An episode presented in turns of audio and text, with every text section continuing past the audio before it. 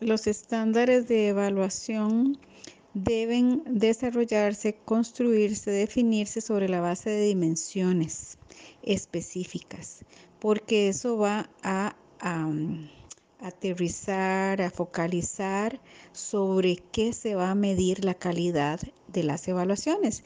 Entonces, consideramos también dados referentes de otras latitudes este, como la utilidad, la viabilidad, la corrección, la precisión que pudieran brindar esas em, y sobre todo poder medirlas, esas dimensiones. Entonces se convierten eh, como principales referencias y antecedentes que guiaron este, esta propuesta de estándares, ¿verdad? Entonces eh, elegimos las em, dimensiones que fueran más adecuadas para la complejidad de América Latina, pero para medirla más fácilmente este, los resultados o las evaluaciones desde esa complejidad, ¿verdad?